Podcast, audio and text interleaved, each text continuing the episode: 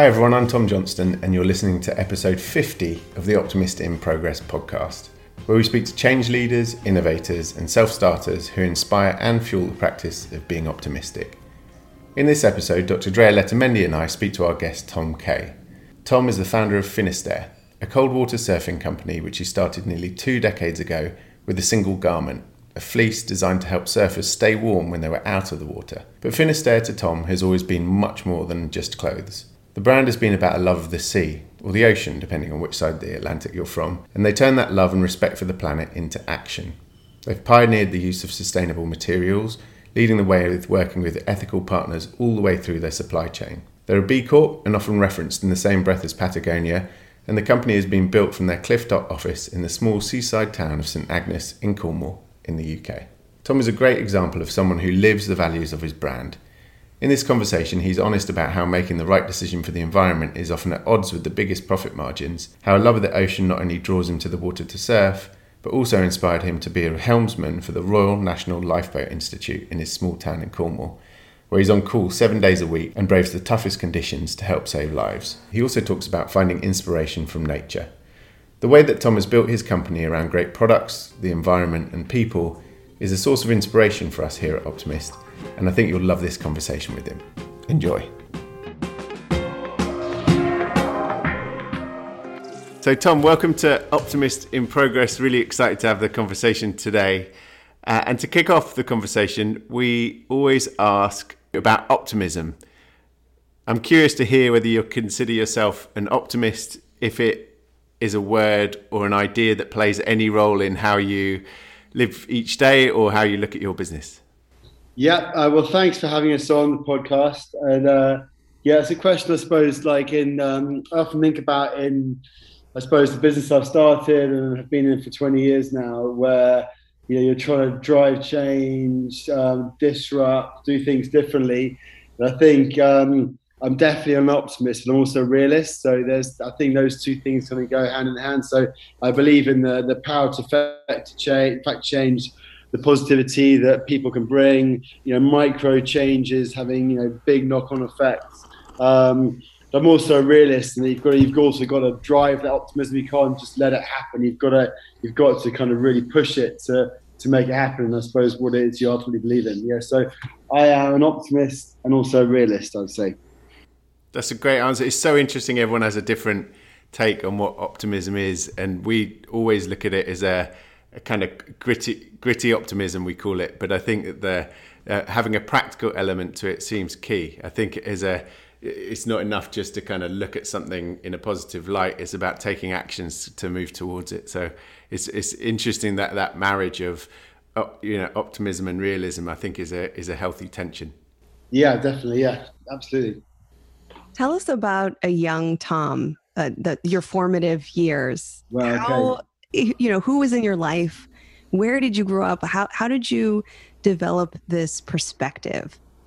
Um, so I, I suppose my parents, of the, the, answer to that is really, you know, the brand really Finisterre is all about love of the sea and, you know, bringing that to people's lives and using the brand to kind of facilitate that connection and building like enduring sustainable product to enable that connection.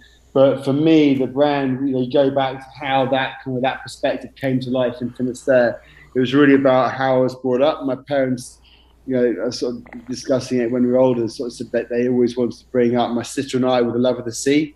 And that was very much in my early years. It was boats. It was, you know, when I couldn't, you know, still in, you know, nappies or whatever. Then it was sort of sailing windsurfing. When I was about sort of 15, 16, in terms of your question, sort of formative years were really um, surfing. And like many people got into team sports or you know art or music or whatever you know whatever it was, surfing was the sort of the thing that I really kind of found that became my identity and sort of surfing over in the UK where it's obviously pretty cold. Um, and they were that was my kind of route into you know there's always the sea around me in many shapes or forms, and um, that led me on to what I, you know, where what I did after university or after school, and also at university. I guess I want to ask you a little bit more about your relationship with the sea. I'm very fascinated yeah. by this. Do you have a an early memory? Do you can you recall back to that moment where I don't know, you touched the sea or you saw something, you felt something. What was that like for you? What what did that spark? Um, I, I, I mean, there's many memories of like you know that, um, um, you know that that's just you know young memories of me in the sea. But I think that I'd like to fit the question around is that um, you know after I left university, it wasn't around, and that's when I really realised you like it's something when something's taken away from you that's always been there, and maybe you take for granted or you don't realise how important it is or whatever it is and suddenly it's not there, you realise how important it is and has been for a great proportion of your life. So, at what point did you start thinking about creating Finisterre? So, and and realizing that you wanted to be an entrepreneur because I think you studied something completely different at university or college. Right? You studied to be a surveyor. Um, I did actually biology with a, a marine focus at uni at Bristol, and then after that, I went to and this is my sort of point. I, I went to, um, I left uni and you know I do look quite a lot of talks at university and schools now, and the kids are like so switched on. But I left uni like no idea what was going on.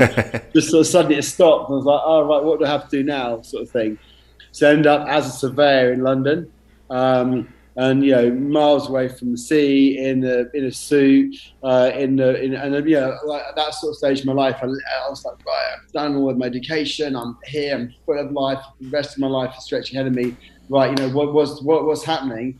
And then being a being a surveyor in a you know property company in London was what I was met with. And um, as I said a minute ago then it was and it was at that time when something that had been really close to me and around me and all the rest of it wasn't there that I knew I had to build a life and a brand and something around around that to kind of you know to bring it to life.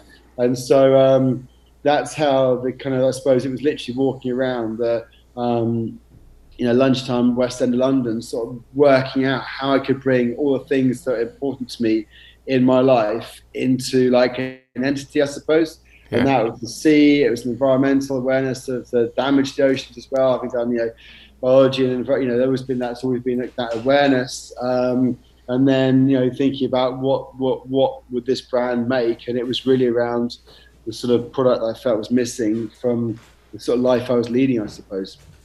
It's really interesting, isn't it? Sometimes you're kind of attracted really hard towards something, but actually, it's as powerful to be pushing away from something that you don't like. Um, in order to kind of show you what you do. Could you talk us through the early years of Finisterre? So you made this decision. You were walking around London. It didn't feel right. You were it, it kind of the the whole way of living didn't kind of fit how you were and what you wanted to be doing. You had this entrepreneurial idea for Finisterre, which combined um, love of the ocean, love of the sea, um, love of surfing, care for the environment. Talk us through the early years when you were pulling all those things together? Yeah, so that was, I mean, you know, Finisterre, the name Finisterre means end of the earth, land's end. And um, it's an BBC Radio 4 shipping forecast. And it's basically a, um, a forecast that covers all the sea areas around the British Isles and some parts of Europe. And it goes miles out to sea and is actually for uh, fishermen or trawlermen or sailors or anyone out any vessels out at sea. And it's um, the way it's read, it's very kind of formulaic and is um, is a really sort of very serious forecast. It's also very romantic because these sea areas have got really amazing names and they don't obviously exist in, in space or time because they haven't got fences. Just they're just sea areas out there.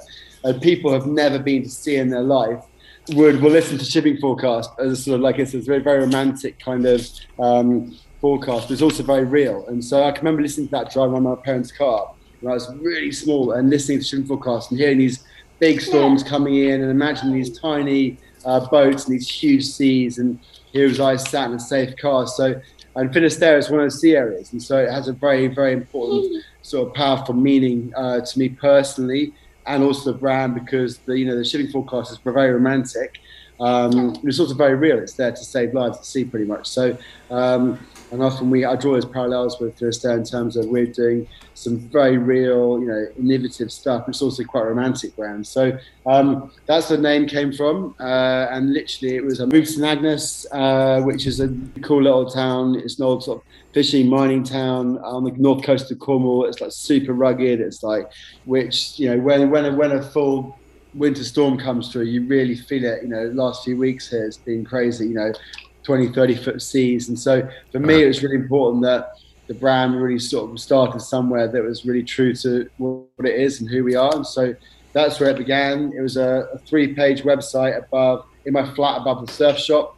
Uh, and I was selling, I made this fleece that was windproof, waterproof, breathable. And the idea was you came out of the water in the middle of February, and this is what you put on when you changed in the, in the car park. So it was, you know, very functional, durable, um, long-lasting product. You still see around today, 20 years later, hmm. and that was our first product. But because there's a sort of story behind the brand, why it started, there's a need for product, there's a need for the um, brand. We also gave a percent of our uh, profits to Surfers Against Sewage and the Marine Conservation Society. So there's just kind of like there's a really sort of strong meaning to the brand, a lot of value, you know, brand values that um, I put down that first website, commitment to product, to environment and people, still you know it exists even more so in the business today. So, um, and that was it really. And it was you know, a guy would drop the fleece down the back of his like dodgy 80s Rover. Uh, I would sell. I was doing part-time lifeguarding, whatever, and I would um, sell. You know, one or two a day. Checks would come in, and that's how it all started really. And it was um, I often get asked the question, how you know did how do you go about making product? And it, it was like you know, there's no there's no like magic sort of formula to it. I literally got stuff around the kitchen table, put it together, dried it, you know, blew through it, left out in the garden, see what was dried. My mum and sister involved. It was like proper um, startup stuff actually, and um, we then hit on the product that you know served as well as a kind of like a our, our first product we made.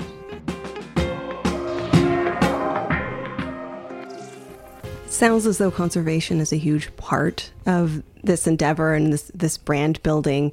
Uh, yeah. As I understand it, Finisterre has been encouraging people to um, to to have a consciousness about uh, their responsibility for uh, protecting the oceans, and yeah. community building is a huge part of the brand of your uh, of, of this business. So so how did you go about creating that? How did you begin to build this community and really center that sustainability and conservation element in the brand?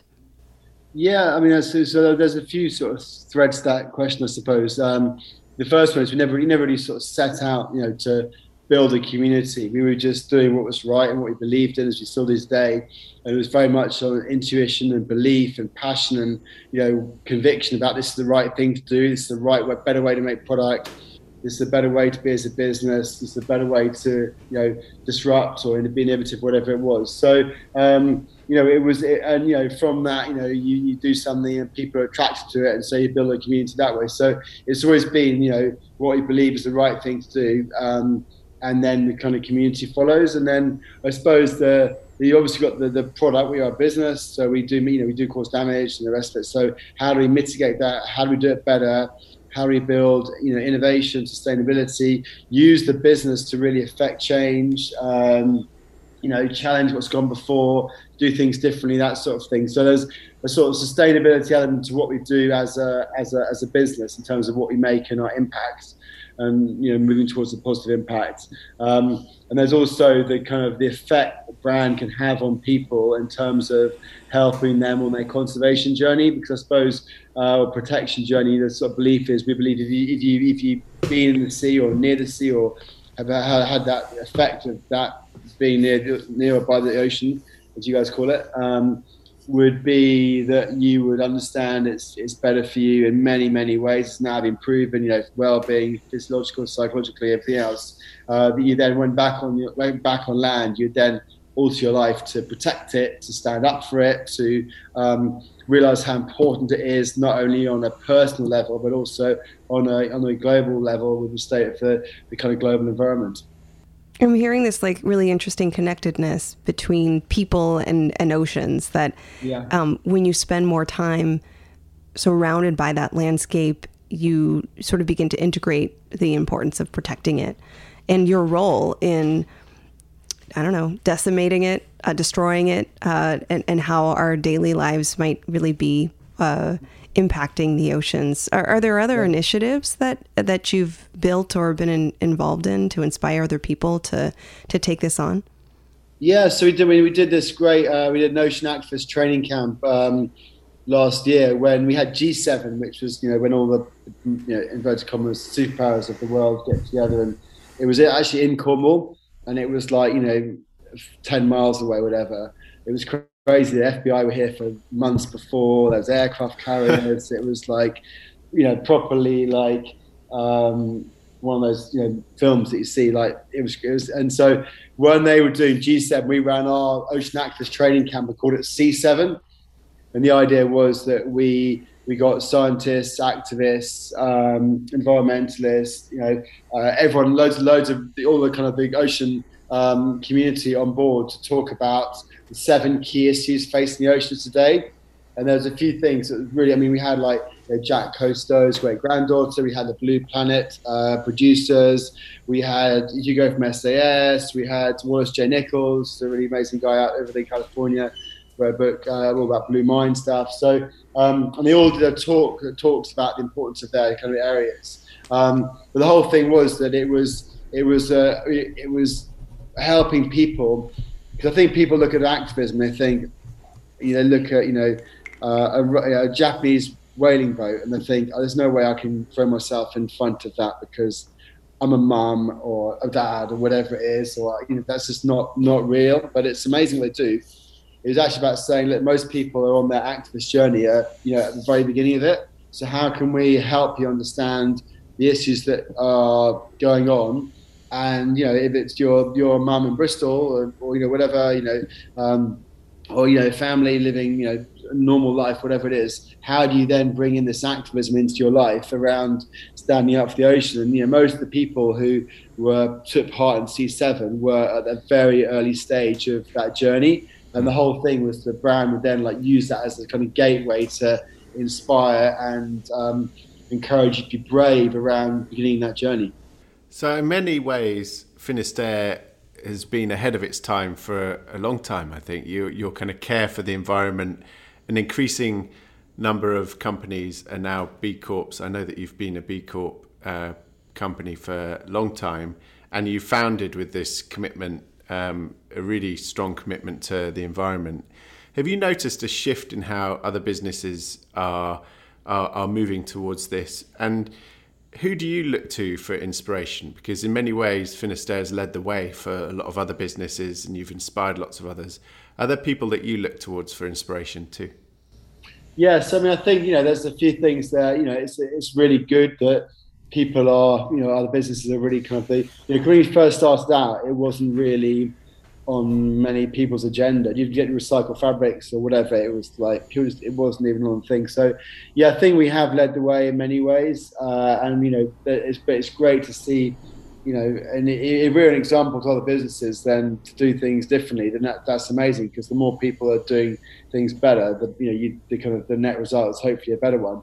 Um, and so it's it, you know, it's really encouraging to see that there's still, you know, there's definitely an urgency to people doing that and businesses doing that, and you, know, you they, you, everybody could always do more. So you've got to keep on. You can't just sort of sit back and go, "Hey, we're B Corp certified."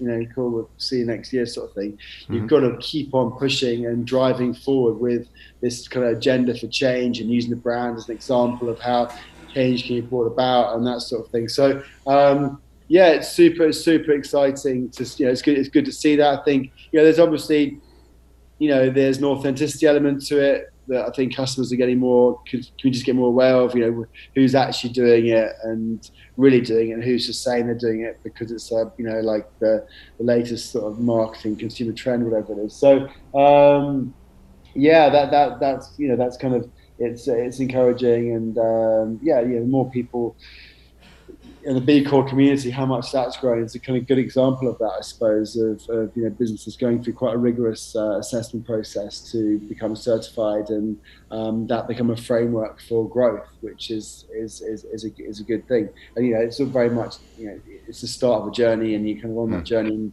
hopefully you kind of use the framework to grow in the right way and get better and better. What you do as you evolve and grow. So yeah, it's, it's good. It's good to see. I mean, you know, there's many brands we look up to. You know, obviously we often get referenced with, with, Patagonia as a brand, which is you know amazing what they've always done and have done for many years, and I think have been leading light in many respects. Um, and yeah, I mean, it's it's you know, there's a few sort of brands outside of our industry. I mean, the clothing, the clothing industry and the sort of apparel, what you call it, industry is, um, you know, is notoriously not very good in terms of environmental sustainable footprint. So um, hopefully we're kind of, you know, continue to lead, lead, lead that way a bit and sort of show what can be done.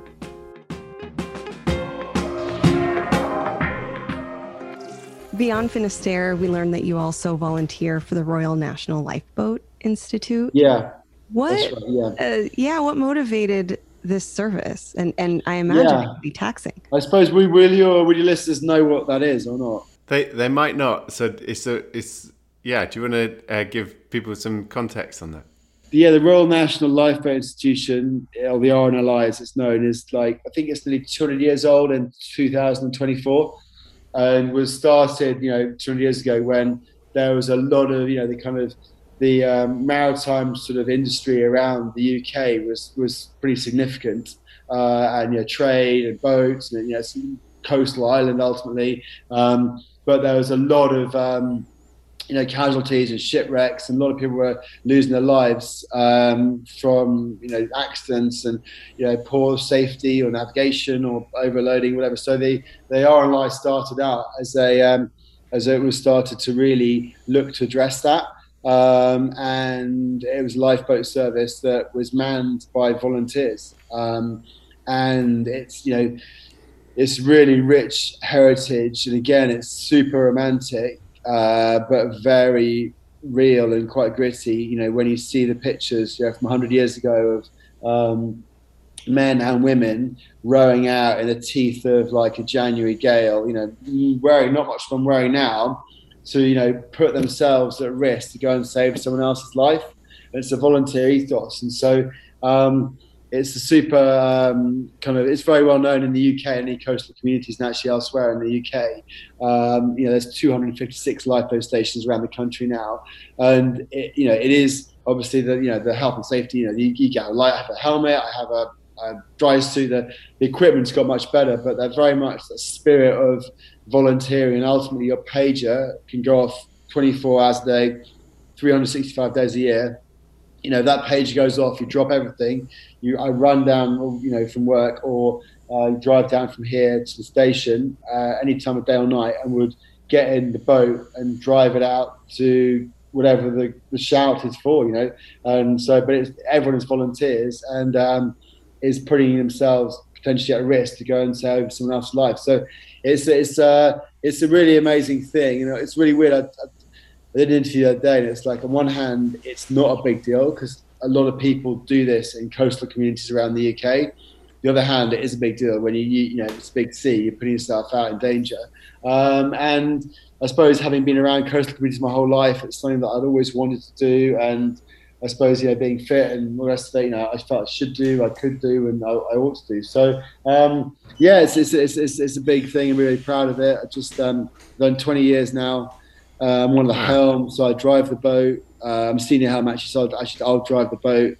Um, and where we are in St Agnes is a surf station, so the boat we drive is, is um, it's only like 14 or 15 foot long. It's quite small, but it's a three crew, 50 horsepower in the back, and in and out of the rocks, the caves, the, the sort of big beaches here.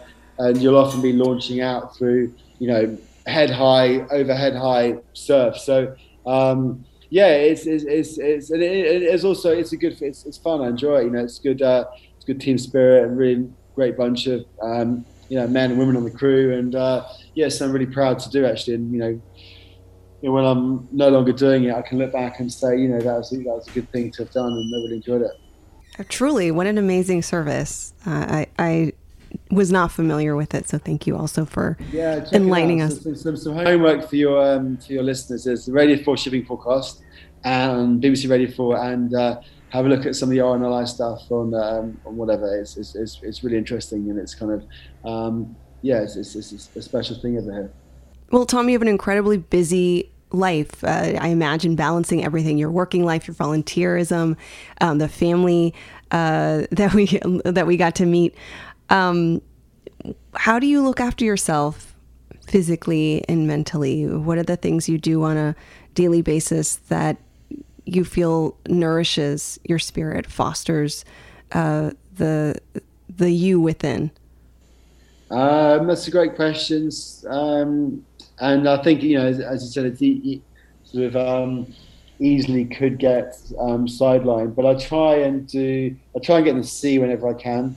And I think talking about a relationship with the sea is that I think when I was younger, it was a lot more, you know, what it would give me from kind of adrenaline sort of point of view, or like I'd go out and it'd be a sort of it'd be a big a big a big thing, um, you know, uh, and I'd be it'd be a, I'd be wanting something from it, um, and now I'm a bit older, it's a bit more of a um, holistic relationship in terms of you know just getting in the sea. It doesn't always have to be like you know huge surf and you know crashing waves. It can be like a swim or just even go out on you know on a small fun day on a you know when you know the best days actually are for me when there's no one else in the water and it's like surf's not even that good, but just to get in the water. So it's become more of a.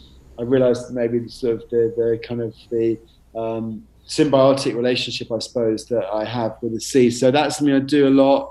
Um, you know, we're fortunate where we work is on the cliff on the site of an old tin mine. So I'll often go for a walk with Otis. Um, you know, try and do yoga. I've sort of meditation's probably not as good as it should be, but that's you know that's always good. And um, just try and live in the here and now rather than you know the frenetic kind of uh, business sort of life that you know does exist and sort of these types of businesses. Um, yeah, and yeah, actually, time with the kids is pretty cool. That's always a switch off because they won't let you do anything else when you're with them. So yeah, uh, and I just yeah, that, yeah, that, that's, that's just fun, whatever it is. Actually, yeah.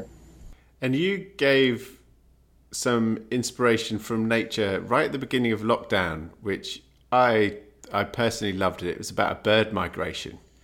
Um, so I know that you kind of look far and wide. Can you remind me what the bird migration was? It was it, it was a post that you did right at the beginning of of the COVID, I think. Yeah, yeah. Thanks, Tom. Thanks. I'm glad it got to you out there. So over here in um, the UK, we have like a super seasonal, like um, you know, quite a lot of the birds. They come in the winter and they go in the summer, and other ones arrive. So there's quite a lot. Of, there's quite a lot of migra- migratory birds. And when I was growing up with my mum, she was always like, you know, keen. You know, the geese coming in the winter and they come down from Iceland, whether it's super cold or the the terns arrive from South Africa, and that's in the summer. But the, the big the biggest sort of symbol of that was the arrival of swallows on, on in the UK, and um, it's actually about now. Anytime now, you can start to see them, and you know it was the start of COVID, nobody knew what was going on. I thought the business was going to fold. It was all kinds of stuff. Was, um, you know, nobody knew. You know, it was a scary time for a lot of people, and you know, the, the you know, the, the nobody knew what was going to happen if you got infected. So it's, it's super, super scary. And um, but I always sort of looked to sort of resilience of nature uh, as a sort of you know symbol of hope, I suppose. And um, you know, resilience is a, is a pretty good trait. I think that um, I've dug into quite a lot as an entrepreneur. And I think if you look at resilience of nature, you can really, it's everywhere. And so the swallows, anyway, they'll migrate uh, from South Africa. They'll fly for 40 days straight, 200 miles a day to arrive on these shores. And they come here to nest and feed because the insect population. And so when you see them coming, when you see the first one, you know that of all the crazy stuff that's happened in the last six months, whatever, you know, the world is still turning and this little bird has like traveled all that distance and nearly, you know, nearly killed itself to get here. And it's a real sort of symbol of hope and possibility and, you know, optimism, I suppose, in terms of, um, you know, the, the sort of state of the wider world. And yeah, so it's a big, and we also race, my mom and I, who sees the, the, uh, the first swallow, and that's this sort of family thing. So yeah, it's got a lot of meaning actually. And um, so I was saying, you know, you might see it next week when you're over to but if you see one, you need to stop and just remind yourself what that bird has been through to get here. And it's like, wow, that's that's something special. It's amazing. It was really one of those really inspirational things to look into right at the beginning of COVID when everything just seemed to be closing and everything seemed to be getting harder. And then looking to nature to its resilience was a great thing. So yeah, I really appreciated it. Um, and what about cultural inspiration? Could you, um, is there a track? Do you listen to music? Is there any um, music that you could give us that we can put on the Optimist in Progress playlist that is inspiring to you that might be inspiring to our listeners? Um, I'm, I'm really bad at I have like a, a massive Spotify or is just one big, big list and it just it just goes on shuffle. So I don't I'm, I do not really I, I, saw that in your questions, but I'm not I don't really have an answer. Uh, didn't get enough time. So we can put the uh, Radio 4 shipping forecast in the. Yeah, that could be my recommendation actually. Just listen to that and you know turn you know turn all other stimulation off and just listen to it. And um, as I said, there's people who listen to it have never been seen in life before, but it's a very romantic, poetic way that it's read, and all the all the, the forecast um, elements are. It will say like rain late doesn't mean rain something and rain that means rain in six hours. You know, rain soon means for three hours, whatever it is. So yeah, that'd be my um, my culture recommendation if that's possible. Excellent. And well, Tom, thank you so much for your time today. It's really inspiring hearing your story and the Finisterre story um, could you just let our listeners know where they can best find uh, you and Finisterre uh, on social, on the, on the internet? And um, we're really grateful for you joining us today. No worries, it's been a pleasure and a real privilege to be on here. Thank you both. So, yeah, um, Finisterre.com is the website. That's F I N I S T E R R E, which means end of the earth, Land's End. And it's just at Finisterre on Instagram. Um, so, uh, that's the best place to find us. And we are online, got nine stores around the UK. Um, hoping to make it over the States one day, uh, one day soon. We have a lot of friends and, uh, you know, um, community out there. So, um, yeah, hopefully, watch the space and we'll be out soon. Well, there's quite a few Finisterre jackets making their way around Venice right now. okay, that's good to hear. Thanks for listening to the Optimist in Progress podcast, brought to you by Optimist Drinks. This podcast is presented by Dr. Drea Letamendi and me, Tom Johnston. It's produced and researched by Lisa Farr Johnstone, with original music from Reginald Science Perry and edited by Brian Ward and Aginia O'Dell. Email podcast at optimistdrinks.com with any questions or ideas, and follow us at Optimist Drinks on Instagram for updates on upcoming shows.